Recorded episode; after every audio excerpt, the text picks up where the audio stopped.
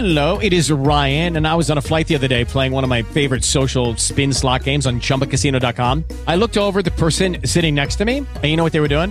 They were also playing Chumba Casino. Coincidence? I think not. Everybody's loving having fun with it. Chumba Casino is home to hundreds of casino style games that you can play for free anytime, anywhere, even at 30,000 feet. So sign up now at chumbacasino.com to claim your free welcome bonus. That's chumbacasino.com and live the Chumba life. No purchase necessary. VGW Group. Void were prohibited by law. See terms and conditions. 18 plus. Judy was boring. Hello. Then Judy discovered ChumbaCasino.com. It's my little escape. Now Judy's the life of the party. Oh, baby, Mama's bringing home the bacon. Whoa, take it easy, Judy. The Chumba life is for everybody. So go to ChumbaCasino.com and play over 100 casino-style games. Join today and play for free for your chance to redeem some serious prizes.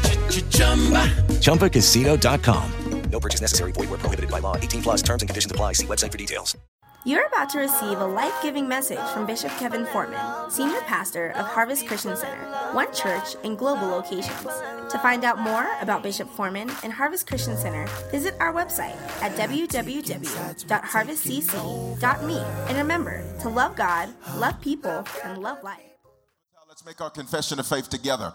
I am unconditionally loved by God and at harvest. I come to Him just as I am, but I won't stay as I am because the message I'm prepared to receive will make me more like the great I am. I am blessed and I am favored in Jesus' name. Remain standing. Go to Numbers chapter 14, verse number 18. Numbers 14, verse number 18. Numbers 14, verse number 18. Don't ever think God didn't play the numbers. Uh, some of y'all got confused. Uh, Numbers is uh, given the title that it has because of the various census that were conducted during the time of Numbers. Numbers is an interesting book because Numbers chronicles a lot of the children of Israel's unnecessary rebellion, which created unnecessary poor experiences.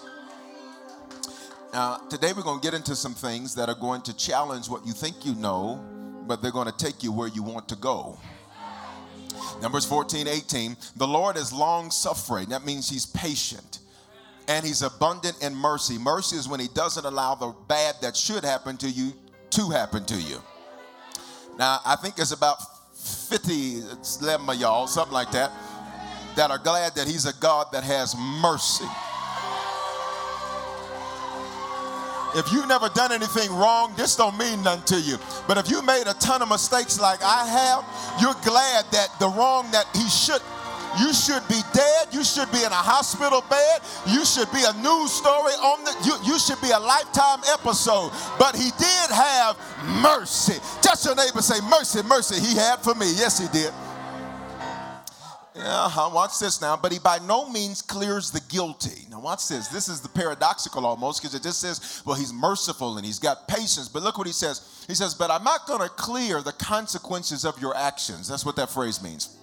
He says, instead, it's going to visit, uh, which that word visit means pastor, the iniquity, which is generational sin, of the fathers on the children. To the what? Third and fourth generation. Now, I've taught you this before, Harvest. Third and fourth generation aren't necessarily chronological because if you think just like the generation before you, biblically speaking, that's one generation.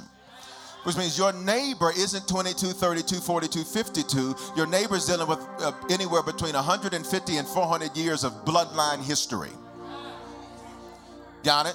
Now, now, now, look at the neighbor and say, You old. Tell him you old.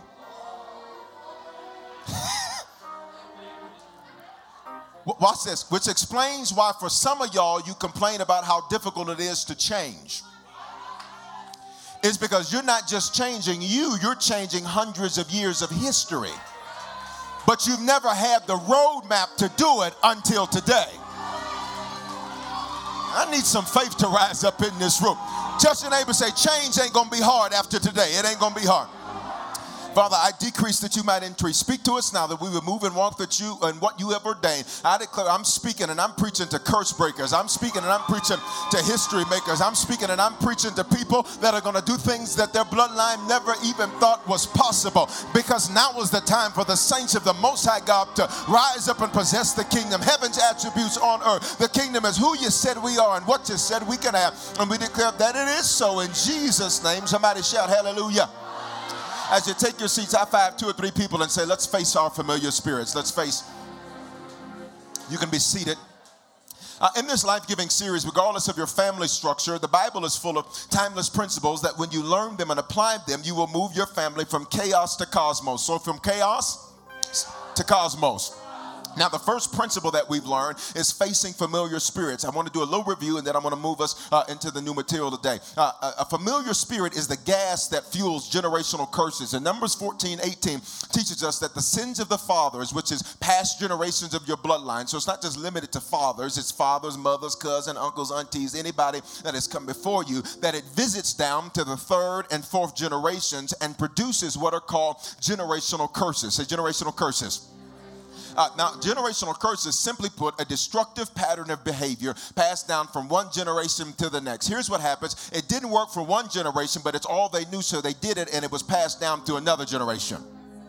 And the problem is, by the time the previous generation figured out it didn't work, they'd already taught it to the subsequent generation.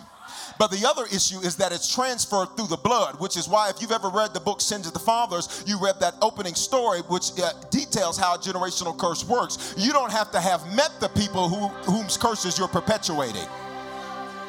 Now, the word visits in Numbers is the Hebrew word pakad, which is the same Hebrew word often used for pastor. So your generational curses desire to pastor you so that you perpetuate the curses, which is the reason some people come to church but they don't change because their generational curses are their pastors, not me.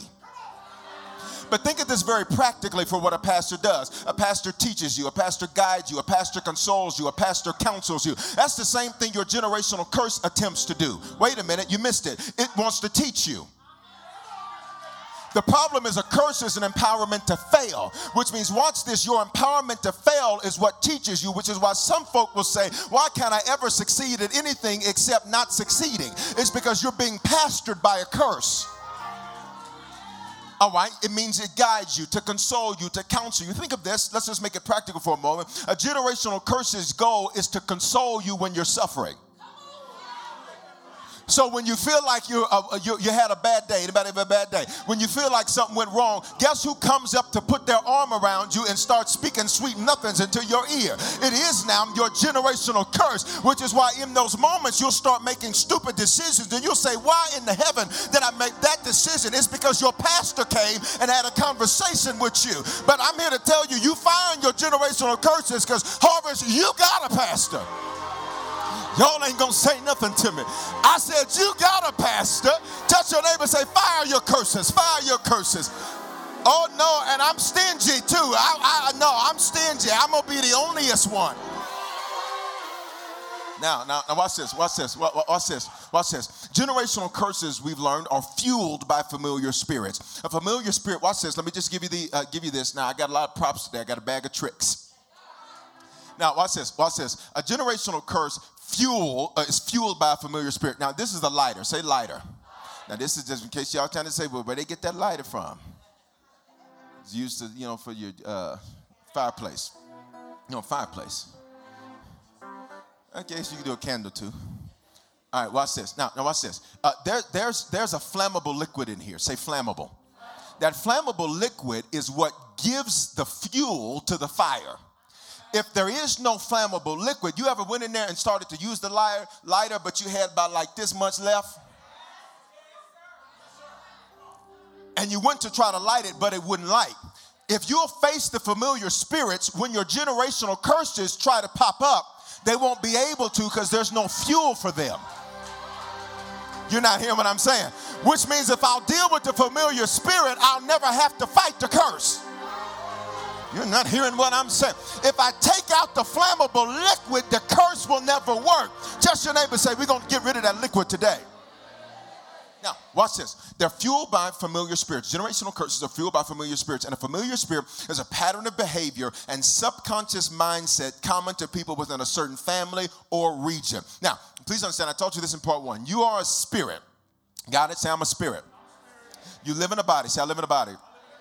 All right? And you have a soul. Say, I have a soul. You are not your soul, you possess a soul. Got it? Now, spirit in your body is your subconscious mind. It is the you that you are without thinking about it. Got it? You don't think about blinking your eyes, but look, tons of y'all just did it. That's the you. That's your subconscious mind that controls that. Got it? Uh, some of you don't think about some of your facial expressions, you just look stank all the time. Sometimes you intentionally stank up your face, but sometimes you don't even think about it, right?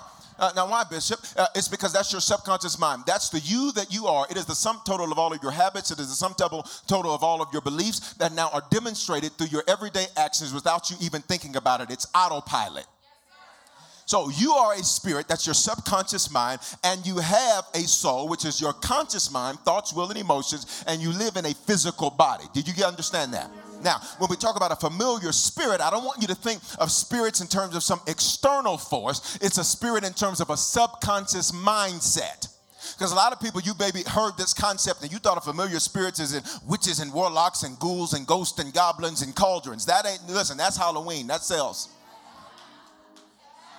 Some of the biggest cauldron is what your grandmama had when she was sitting up gossiping, cooking. That wasn't no pressure cooker, that was a cauldron. She was making potions called speaking negativity, and you started believing that negativity that she spoke. All right, but back to the teaching. Watch this. When you face the familiar spirit, you'll break the generational curse because it won't have any more fuel. Now, mindsets determine your habits and your choices, and your habits and choices decide your future. So if you don't face familiar spirits, your future will only be a repeat, repeat of your past. I'm going to say it again. Mindsets determine your habits, what you do repeatedly, and your choices, what you choose to do. Can I tell you, there's only two things true about people. The first is that they do what they want, and the second is that they do what they want. Stop letting people tell you, well, you know, it didn't work out because it. No, you didn't do it because you didn't want to. You didn't come to church because you didn't want to. You sure make it to work every day. Y'all not saying nothing to me. You don't tithe because you don't want to. Stop blaming it. No, you got enough money. If you put in first, you wouldn't even be able to figure out that you didn't have enough. You done because you didn't want to. Now just own that reality. It's quiet here. Now, watch this, watch this. Your habits, what you do repeatedly, and your choices, what you want to do. And your habits and your choices decide your future. So if you don't face familiar spirits, your future will only be a repeat of your past. Listen to me. Your habits and choices are the only things that are going to decide your future. But if the Lord wants it to happen, it's going to happen. That's nowhere in that Bible. That's extra textual. Meaning it doesn't exist in the text. The Bible is a book of habits and choices, not a book of destiny and providence. You missed what I just said there. If the Lord wants it to happen, how many people you ever believe that? You ever thought that if the Lord wants to happen, He's going to, and if the Lord don't want it to happen, He's going to stop it. That's nowhere in this book. Now there are specific occasions sometimes where the Lord will pull executive rank, but it was very rare and was only for very specific scenarios in which He did. Are you hearing what I'm saying? All right, now, now, now, now, when we look at this, watch this, watch this. Uh, familiar spirits, we learned last week, are transferred to you through an ascendant, that's who's before you, or an association, that's who you're around. Say an ascendant or an association. Please understand, look around you, that's who you're becoming. Now, that's either great news to somebody sitting out in the overflow, that's either great news or you just got some awful horrible news. Now, now, now watch this. Last week we looked at a great illustration of a familiar spirit fueling a generational curse in King David. Somebody say King David.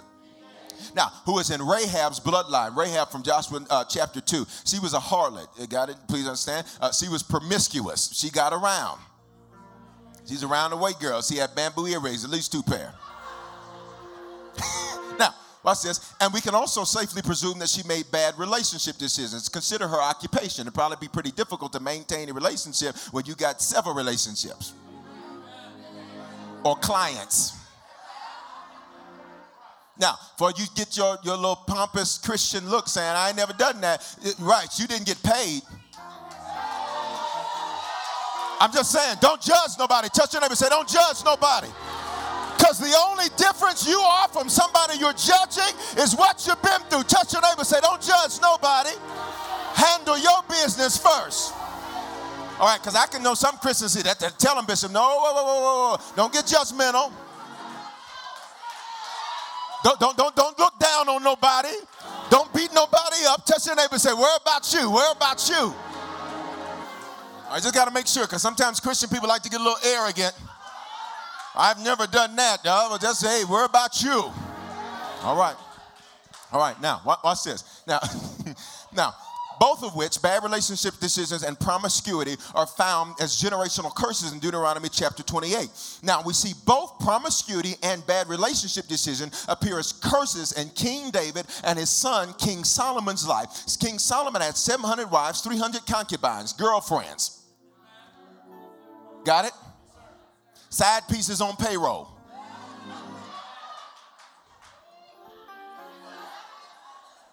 Say amen to that. That just means I agree, and it's true. That's what he had. Now, watch this. Now, check this out. Despite all of his relationships, he had a thousand. Here's my question Why wasn't he still happy? See, for all you single folk talking about, if I just get somebody, I'm gonna be happy. No, you won't. No, you won't. If you can't love you, you ain't gonna be able to love them. The scripture says, Love your neighbor as yourself, which means I can't give nobody else what I don't give myself first. So before you try to love everybody else, you better learn how to love you. If I have a baby, I'm gonna be happy. No, you ain't. Stop punishing children because of your issues. Bringing them in the world and not taking care of them because you said, Mama gotta have a life too. Well, Mama should have thought about having a life before Mama laid down.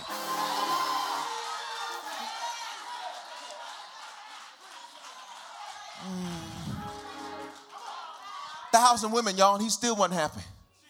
Thousand women, and he was still shopping.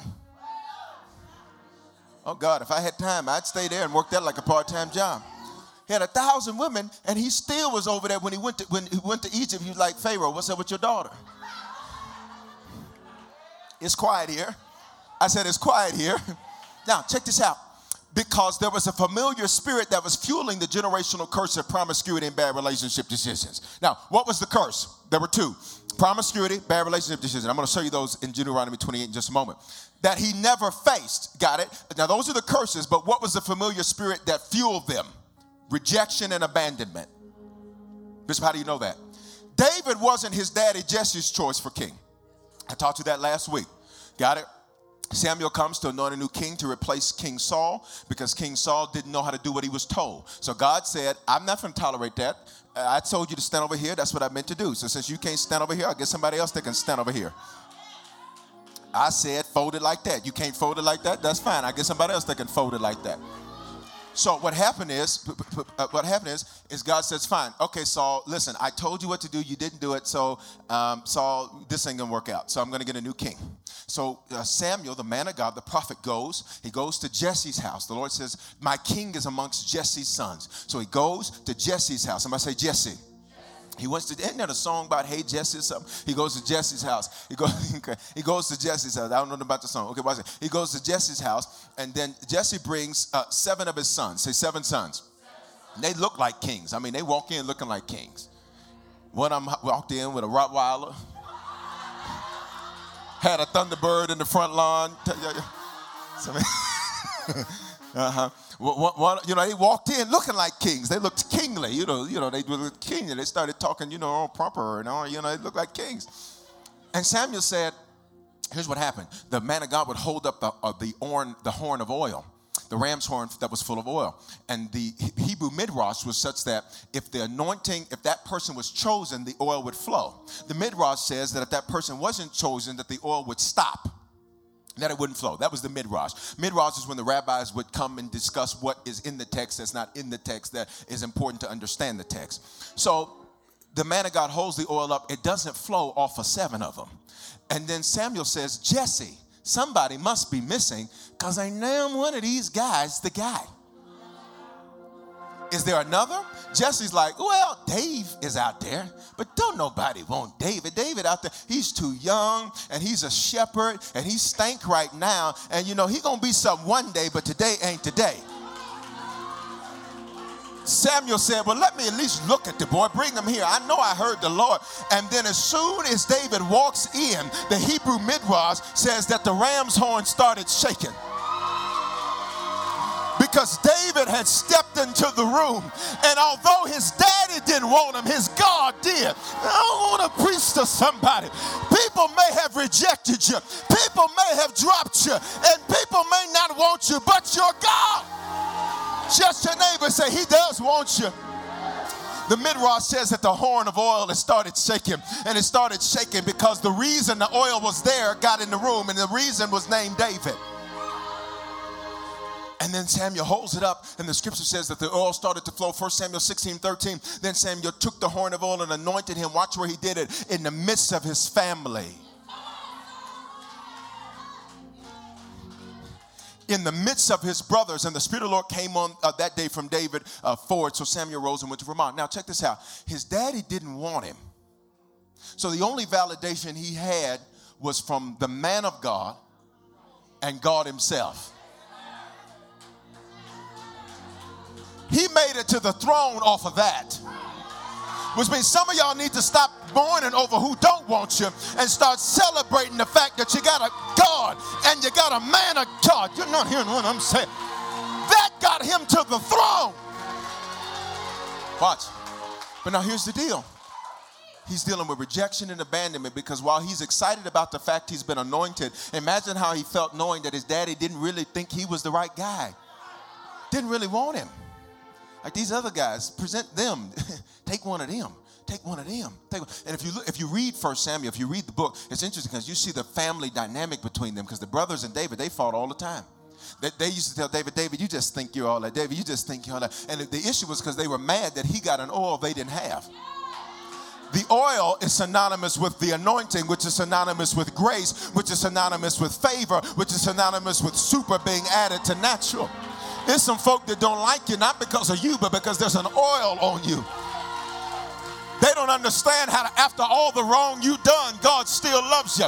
After all the mistakes you've made, He still loves you. You know why? There's an oil that's on your life and you're favored, and ain't nothing they can do about it. But watch this David wasn't Jesse's choice, Solomon wasn't David's choice.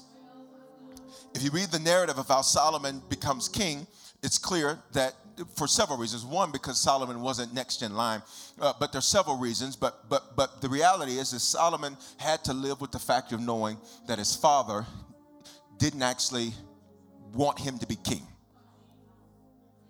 Say rejection, abandonment. Now, watch this. If we keep checking the bloodline, we see the familiar spirit of rejection and abandonment appear. And the generational curses that they fueled were promiscuity and bad relationship decisions. Now, do you see the imagery of this? Do you see how this works? The issue wasn't promiscuity and bad relationship decisions. The issue was that they were fueled by rejection and abandonment. So the bad relationship decisions and the promiscuity were designed to cover up the rejection and the abandonment. Are you catching this? If you ever see people who chronically make bad decisions, it's because there's a familiar spirit in the background that's driving the bad decisions.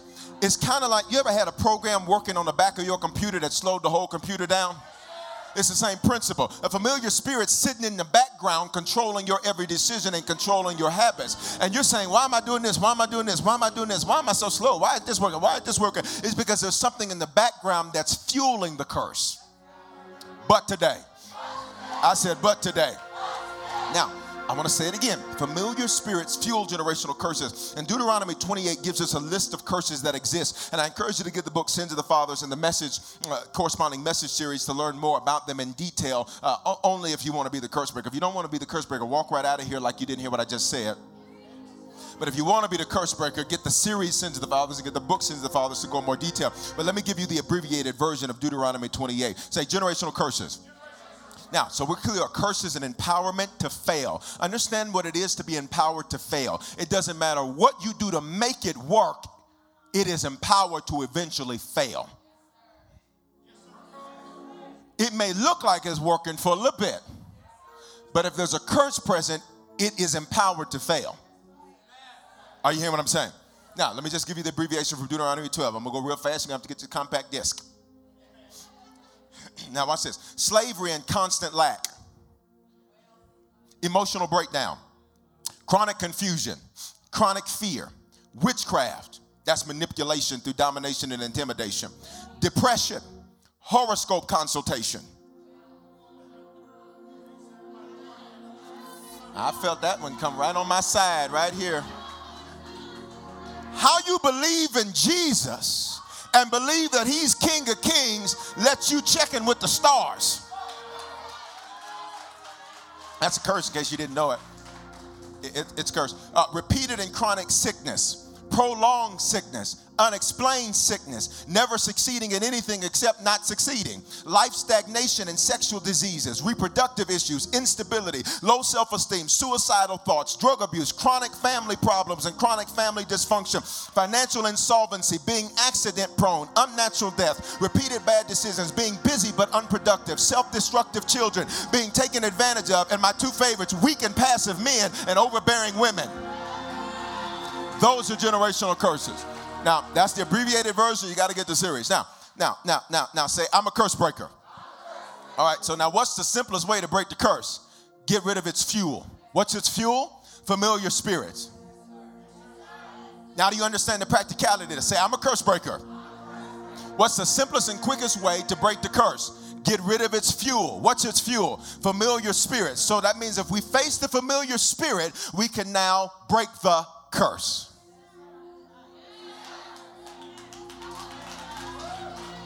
Are there a few of y'all that, that are with me? Now, let's take it another further. There is a difference between something being fixed and something just not being in your face. There's a difference between something being over and something being out of view. So when we look at this conceptually, oftentimes people say, I've dealt with that, I've dealt with that, I've dealt with that. No, it's just not in your face. People say, I've, I've conquered that, I've conquered that, I've conquered that. Well, no, it's not over, it's just out of view.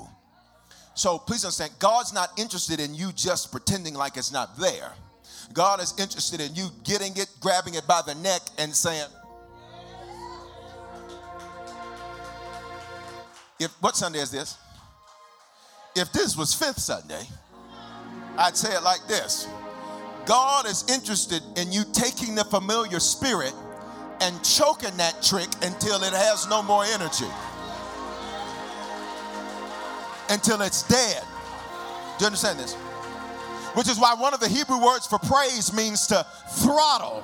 To throttle means to grab it around the neck and keep it from having any oxygen. So, this next shout is to throttle your familiar spirits. One, two, three. That's Bible. That's Bible. He said, Your praise will. It'll. Now, watch this. Now, watch this. Watch this. Be seated. Watch this. I got to get you the practicality. Familiar spirits are faced, throttled, killed, destroyed in two ways. You ready? First, pray it down. Then change it up. All right? Say, pray it down, change it up. Because here's what a lot of Christian folk do. A lot of Christian folk, I prayed about that. You ain't changed nothing though. Got it? That's like praying to eat and not getting in the car to go drive and get something. You understand? You can sit there and, and fantasize about food all day long. But until you get into your automobile, drive to the local food mart and avail yourself to some victuals, you're not going to consume any mass quantities. Do you understand what I'm saying to you? Now, say, pray it down, change it up. All right, so I, I had this visualization. Now, this is very, um, very simple, and I, and, I, and I took, I put a lot of water in this to get it palatable for Denver, okay? Okay, okay, okay. So, okay, okay. All right. Now say, pray it down. Change it up. Do the hand motion with me. Pray it down. Change it up. Now be a good church. Now, some of y'all come from churches where they don't like the pastor. People at Harvest like their pastor. And, pa- and Harvest pastor like them. So when I say do the hand movements, I mean do the hand movements. Do it with me. Pray it down. Change it up. No. No. That's coming out on the new album, Little Bishop and them. Coming out. now, now, say pray it down. Change it up. Here's why I wanted you to do that. Is so this week you had a visualization to remind yourself of what you're going to do. Got it? So when all of a sudden you see curses and familiar spirits start popping up, you can be like, wait a minute. Y'all not with me. All of a sudden, when uh, uh, you think you're not good enough and you think you don't have what it takes, and, and, and you're having self sabotaging and self destructive thoughts, you'll remind yourself. Now, watch this. Bishop, where you get that from? I'm glad you asked me. That's a wonderful question. James chapter 2, verse 14. Now, because I, need you to get this, because you, you, you can't just say, Jesus, do it. You're going to have to do something too. Many people don't have the capacity to change, it's because they don't have the commitment to change. But they don't have the commitment to change because all they want to do is be spiritual and not practical. Got it? I don't care if you're in the presence of the Lord for 10 hours, you're going to have to get up and do something. Yeah, have people talk to you and, and, and they talk to you, You'd be like, they'd be like, I was just I was just caught up in the spirit and I was just praying for five hours. And I said, Your attitude still sucks. How were you in the presence of God and your attitude didn't get changed? You wasn't in the presence of God, your house was just cold. And goosebumps you felt were temperature changes. Let me show you. James chapter 2, verse 14. This is what James says. Watch what he says. What does it profit, my brethren, if somebody says he has faith, but he doesn't have works? He has prayer, but he doesn't have change. Got it? Can faith save him? Verse 15, if a brother or sister is naked and destitute of daily food, and somebody says to them, Depart and be in peace, be warmed and be filled. But you don't give them the things they need for the body, what does it profit? Look what he said. Look, look at the verse. He says, If your brother or sister is naked and destitute of daily food, and you say, Go in the shalom of God, and the Lord will provide food for you. I'm gonna need a sandwich. not prayer. You, are not hearing what I'm saying? So God says it ain't enough to just, but you gotta, it ain't enough to just pray it down. You're gonna have to. Look, look, verse 16. And if one of you says to them, Depart in peace, be warmed and filled, but don't give them the things which they need for the body, what is it proper? Verse 17. That's also faith by itself. If it doesn't have works, it's dead. But somebody will say, I have faith, and another will say, I have works. He says, Show me your faith without your works, but watch what he says. I'm going to show you my faith by my works. He says, So you're showing me your faith by talking, I'm showing you my faith by walking. Watch uh, verse uh, 19. And you believe there's one God. Great. Even the demons do that and they're scared him. They fear God. In, essence, he was making an indictment on them on the cool. He was side checking them and they didn't even know they were being checked. He was saying, The demons fear God. You know him and you still act like you don't. Verse 20. But you do not know, O foolish man, that faith without works is dead? Foolish uh, in the Greek and the Hebrew, it means one that lives like there is no God, which means you could be a Christian and still be a fool because you live as if there is no God. Was not Abraham, our father, justified by works when he offered Isaac his son on the altar? Do you see that faith was working together with his works, and by works faith was made perfect or whole? And the scripture was fulfilled, which says, Abraham believed God, it was accounted to him for righteousness, and he called the friend of God. Uh, uh, verse 24. So then you see that a man is justified by what? works and not by faith only. Did you get that? Now, watch this. I read this many verses because I wanted you to see what happened for our, our, our, old girl from earlier. Verse 25.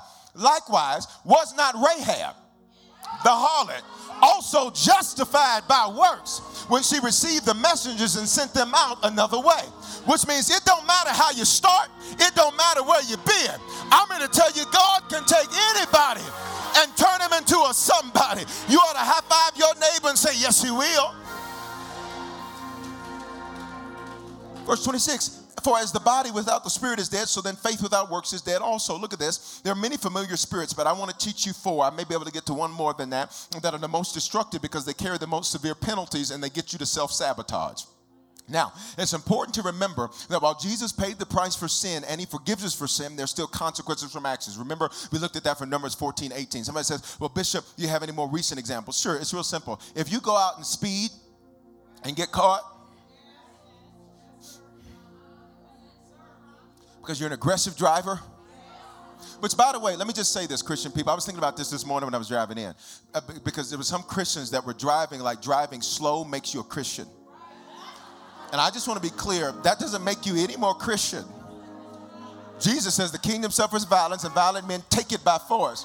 So just because you want to sit up like you driving Miss Daisy and you got a carton of eggs in the back and you ain't got nowhere to go, that doesn't make you more spiritual than those of us that take full advantage of the law. Because somebody looked over at me like he's driving so aggressive. Yes, I am, because the paper, the, the, the sign there says I got more I can do. And just because you want to sit back and be average, I want to be excellent. And excellence means I'm a, y'all not saying that. Now, some of this is facetiousness and some of this is the straight up truth. I ain't telling you which parts are which, but just. All right, you ready? Okay. These are familiar spirits. These are the most dangerous because they have the most severe penalties and the most self destructive. And they get you to self sabotage. Number one, dishonoring and resisting spiritual authority. Dishonoring and resisting spiritual authority. Its automatic sentence, according to Romans 13, is judgment. Judgment is correction by force. Got it? Judgment is when God says, okay, you ain't gonna listen? All right, I'm gonna correct you by force. Got it? Which means I'm not going to give you time to correct. I'm going to allow there to be a certain set of circumstances that will make you correct. Now, watch this. Uh, touch your neighbor say, listen to this. It's a lot of folk that Christians, one day, I, I don't know what I'm going to do. One day, it's a lot of folk that Christians have condemned to hell that the Bible doesn't condemn to hell. The scripture, says, the scripture says this. The scripture says that, that the lake of fire is reserved for Satan and his angels. Now get them the scriptures, Romans 13, 2, and then we're going to keep it moving. Romans 13, 2. Therefore, whoever resists the what? Come on, talk. Resist the what? Now you keep reading. See, it's automatic, which means heaven doesn't get involved, it's automatic. You ever, you ever had a, you ever had something back a long time ago, back a long time ago, uh, and you didn't pay it? And uh, it was automatically cut off and you called them and, and, they said well the system did it. We can't control that. We have to you, you ever had uh, back a long time ago not recent. Like 80s we're talking about a long time ago. You, you understand what i'm saying? Way back there. You understand what i'm saying? All right all right. Way back. Touch your neighbor say way back there. The reason this is a dangerous familiar spirit is because notice uh, watch this. When kids are like that normally you can see it in a mama now and then if you look at them, you can normally see it in them. But then watch this, they normally have friends that are the same way. Because it's a familiar spirit. It comes from an ascendant who's before them and associations who's around them. Are you hear what I'm saying? I'm almost out of time, but I got to get these to you. Are you still here?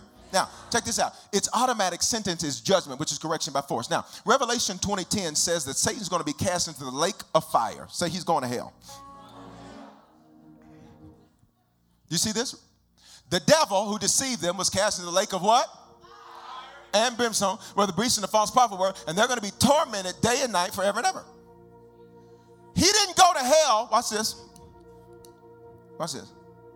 I'm going to set some stuff on fire. Oh, this ain't good paper. Hold on. We should have put a little lighter fluid on it. But then we're going to put it closer to the people then. Okay, so you catch the point. He's going to hell. Now watch this. His neighbor says it's gonna be hot. Watch this. He's not going for cussing, lying, smoking, drinking. Now you shouldn't do those things, but that ain't why he's going. He's going because he resisted and dishonored spiritual authority. Looks hot to me. Check this out. Now, at 11:15, I'll dive and teach you more about the actual reason. Because people say, well, Satan wanted to be like God. That's not true. It's not in the text. Satan's issue, real quick, can I you a quick version? His issue was that when God made sons, us, we were created after them. Satan then looked at us and said, I'm not going to listen to them when I was created before them. Satan is not an enemy to God. He doesn't like you. He doesn't like you because you are a son, and the most he'll ever be able to be is a servant. That's why he doesn't like mankind because mankind got what he couldn't get. In other words, here's what he said I was here first. Why do I have to listen to him? All right, but but but I don't have time to get into that in, into great detail. Amen. Now, now, now watch this. Watch this. He resisted authority, Revelation says. He resisted authority. God says, No, you're going to, you're going to, Adam is the son now. Adam is the son now. Doesn't ever say Adam is the son? He said, Adam is the son now, and you're going to listen to Adam. And, and, and, and the adversary said, No. Why should I have to listen to him when I've been here since the church started?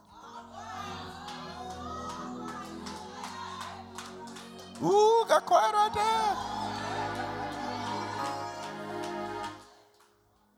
I started serving before so and so did.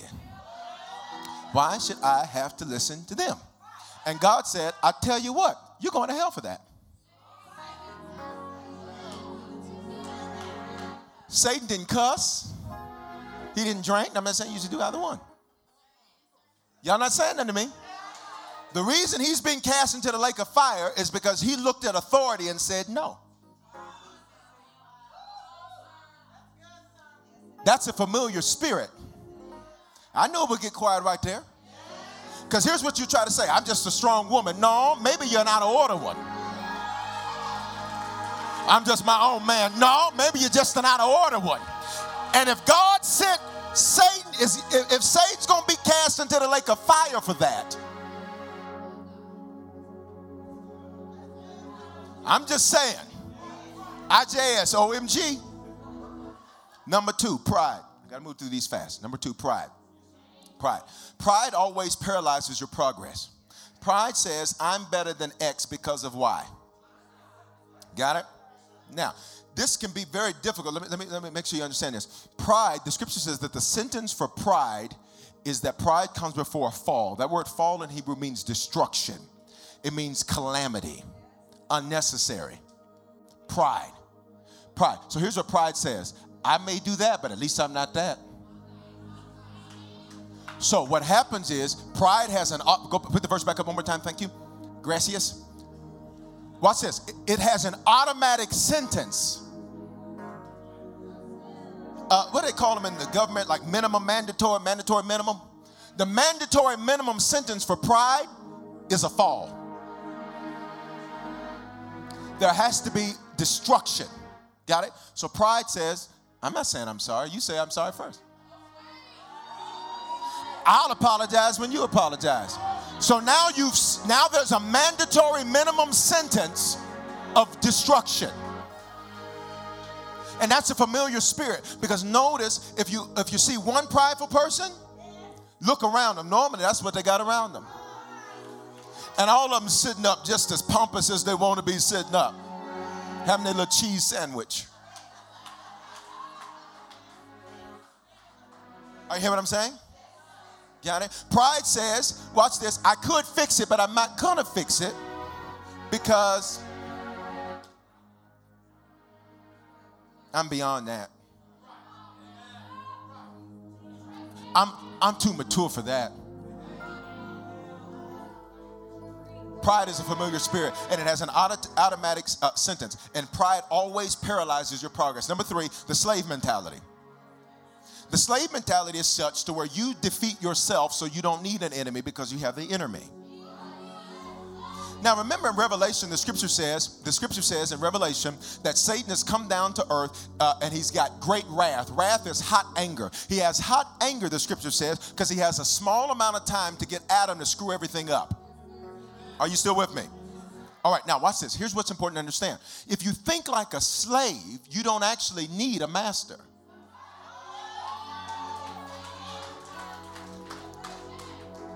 Got it? You hit a dog because the dog acts crazy. The dog goes. You hit the dog again because he acts crazy. Then it gets to the point to where you don't have to, have to hit the dog no more. The dog will just bow, bow out on its own. Okay. Got it. So the slave mentality thinks like a crab in the bucket. Its only problem is with people who are getting out the bucket. A slave mentality has practiced prejudice. You against this, you against that, you against that. But the reality is, is you're scared of you. A slave mentality has a poverty mindset. A poverty mindset says, what I've reached is the highest level I can go, which means you could be a millionaire but still be in poverty because poverty is a mindset that says it can't get any better.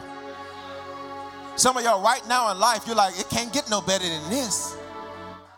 And God is like, are you serious? I died for that? Watch this. A poverty, a slave mentality, slaves sing the same old song. Woe is me. Life is so rough for me. All my life. Well, who hasn't? Why are you announcing stuff we know? Touch your neighbor say, I had to fight too. Say, but I kept fighting and I won. I ain't gonna get nobody to say that. I got two witnesses here.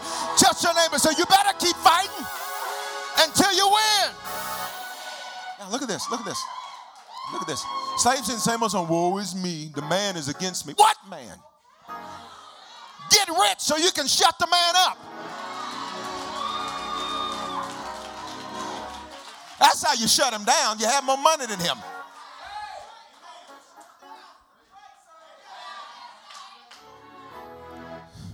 Woe is me, my life. Story of my life. Hmm. Slave. Slave has low self esteem. That's a low self image. A slave sees themselves less than what God made them to be. Slaves are stiff necked. That means they're stubborn. It means they don't change easily. They're not pliable. They, they get rigid and they're wrong, but they stay rigid even though they're wrong. The Hebrews spent 430 years enslaved in Egypt and they came out overnight, but Egypt was still in them. Slave mentality. Slaves don't give but want to reap. Slaves don't serve but want to surge. Slaves fight their emancipator when they should embrace him. Slaves complain about what they could change. Slaves, slaves want to live like nobody else, yet they won't live like anybody else. Slaves want bigger, but they don't want to strive to get better. But you. Just your neighbor say, I'm free of the slave mentality. No, I don't believe you. Touch somebody else, say, I'm free of the slave mentality. Now, num- number four. Number four. Number four. I, I don't know if I'm gonna be able to get five. I had a fifth bonus one on here. I don't know if I'm gonna get to. Number four. I hit this on Wednesday, and the Lord wanted me to do this on Wednesday. And I didn't under, uh, understand why because it was just going to be a night of prayer. But he said, Son, I need you to, to deal with this thing of miscarrying. Now, now watch this. In Hosea 9 14, you, you should get Wednesday's, uh, uh, Wednesday's message. No more miscarries. You should get it because really it was just supposed to be an introduction to prayer, but the Lord turned it into a whole message. But, but here's what I need you to understand. In Hosea chapter 9 and, and verse 1, the Lord makes an indictment against the people. His indictment against the people is that the people kept getting distracted. And because they kept getting distracted, the scripture uses this term. He says they played the harlot. Say they played the harlot. Now, watch this. When they played the harlot, what happens is in Hosea 9 14, the scripture says that the penalty for them keep getting distracted was that they were going to have a miscarrying womb and they were going to have dry breasts. In other words, a miscarry means that you can't bring something to completion. You don't have the commitment to complete. You start lots of things, you finish no things. Got it? But then he said you'd have dry breasts. Dry breasts mean, watch this, and we got into this on Wednesday because nobody likes a dry chicken breast. Got it? Nobody likes a dry chicken breast. I don't. I don't. You're gonna need to go put some juice on that, some sauce, something. Give me some ranch. Let me put it in some ranch. Give me some honey mustard or something. But this, this is too dry. Now watch this. Watch this. Watch this. I didn't get to use my cuff. Slave mentality. Watch this. I'm trying to move quick. Watch this. Here's, here's a miscarrying spirit. Y'all ready? I got my good Wolfgang Puck stuff. Good high end stuff. You notice it still look new because I don't use it. so still, that's why it still look new. I hadn't had it for years, but it looked new. Here's a miscarrying spirit. Here's a miscarrying spirit. Here's a miscarrying spirit. I'm doing good. Surge, surge. Ooh, command my year. Oh, shut up. Oh, Mitsubishi, Mitsubishi, Subaru Honda, Subaru Honda. Yeah. Distraction. Whoa, whoa, whoa. Distracted, distracted. Oh, here go this, distracted. Here go the past showing up, distracted. Here go this, now I'm distracted. Here go this, I'm distracted, and now I'm miscarried.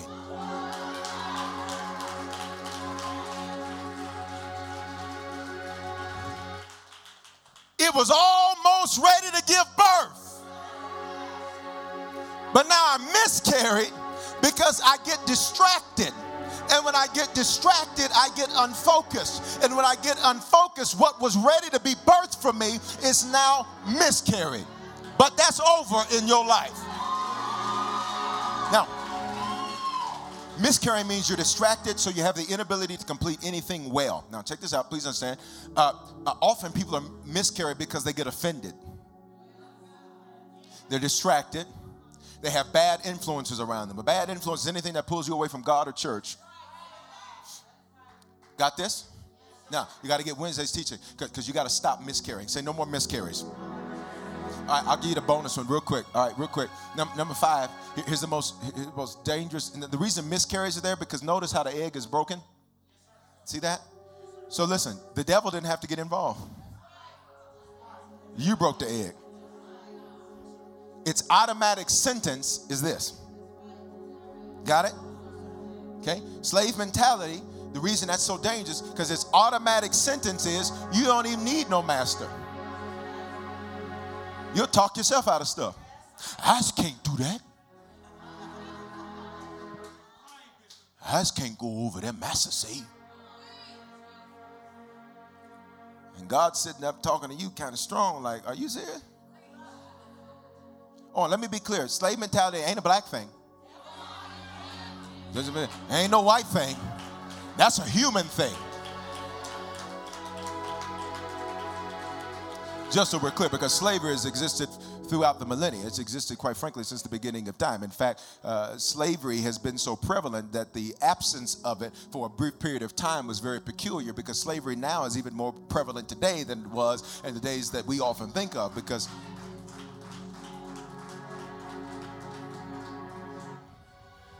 Same mentality. Now, here's the fifth one, and I got to finish. Destructive declarations. You ever notice a, a kid who talk crazy? Go find their mama or daddy, or their uncle or aunt or whoever, and just put a recorder around them for about five minutes, and you'll discover that those destructive declarations came from somewhere. Now, check this out. Here it is. Scripture says, Life and death are in the power of the tongue. Life and death there are the Hebrew words for the blessing and the curse. The blessing and the curse are in the power of your tongue, your declarations. Hebrew says that Jesus is the high priest of our confession. Are you still with me? Jesus said you're going to give a, an account for every idle word or declaration that you speak. So check out why this is a dangerous familiar spirit. This is a dangerous familiar spirit because watch this. In Revelation 12, it says Satan has come down with great wrath because he has a short time. So check this out. If he can't get you to believe what he says about you, but you will declare negativity about yourself, The automatic sentence for that is that you're going to have what you said you're going to have. Did you catch that? Life and death, verse Proverbs 18 21 or 18 uh, 12 Proverbs, where we at? Proverbs, come on, Proverbs 18 21. Here it is. Death and life are in the power of your what? Your declaration. You are experiencing today what you have declared. Your life is the way it is because of what you've declared. Got it? And the reason this is such a dangerous, familiar spirit is because, watch this, when you're around it, you don't even think anything's wrong with it. You ever been taught? I've taught a lot on this before, but but watch this. It's amazing to listen to some of y'all in the hallway. So I'm told. It's amazing, watch this, to listen to what some of y'all say. Because I'm like, okay, did they not get that whole series? They didn't listen to all of that. Because when it's a familiar spirit, you'll start making destructive declarations and not even pay attention to it. You'll sit up and get on the phone with a friend and curse your children. Watch this. They are just so crazy. You meant it as a joke. The angels don't know that you meant it as a joke. They didn't hear your intention, they heard your manifestation. You get on the phone with somebody about your spouse. Ooh, I'm just so tired. They get on my nerves. You meant it as a joke. But the angels, Psalm 103 says that the angels hearken into the voice of his word, which means when you speak, because you're a speaking spirit, the angels don't see any difference between you and God. So when you speak, they think it's him speaking. So when you say they get on my last nerve, Satan goes in front of God and says, God, the contract is that when they speak, they have to have what they say. They said so and so gets on their last nerve. Therefore, so and so must get on their last nerve.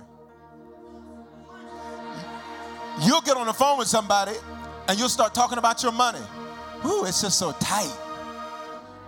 Ooh, I just wish I had more money. Ooh, I don't know what I'm gonna do. Ooh, I gotta pay this, I gotta pay this, I gotta pay that. But God is good. Those declarations now have a right to remain in your reality. So what happens is all that negativity that you just spoke, it has a right to remain in your life. Which means, watch this, back to Revelation 12 12. It says that Satan has come down and he has what? What does it say, y'all? It's right there on the screen. Now, having great what? Wrath, because he knows he has a what? So if he can get you to destroy your own life with your own words, watch this. This car always breaks down. You gave it permission to keep breaking down. The doctor said, I have this. You gave yourself permission to have it. That's why you never say, I have this. You say, the doctor says this. I don't own that. That ain't mine. And can I close it right through here? Have you ever got a piece of mail that came to your address, but it didn't have your name on it? Can I close it like this is Harvest Missionary Baptist Church for just a few minutes? Have you ever got a piece of mail where it came to your address, but it didn't have your name on it because it was addressed to somebody that used to live there? You used to be that way. You used to think like that. You used to act like that. But if any man be in Christ, he is a new creation. All things have passed away, and behold, all things have become new, which means the mail may have come to my house, but you know what you're going to have to learn how to do? Return to sender. Why? Because I don't have to receive that. I don't have to accept that. You don't have to be discouraged anymore. You don't have to be depressed anymore. Touch your neighbor, say, return it to sender.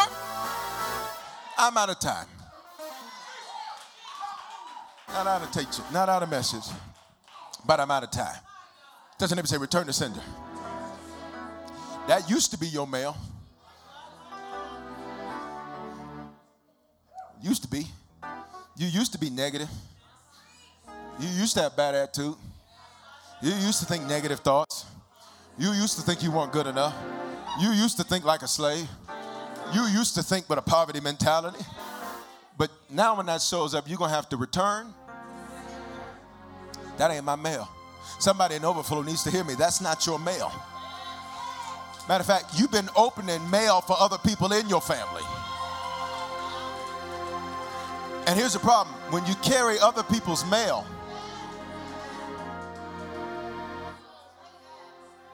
I'm out of time. Father, thank you for your word today.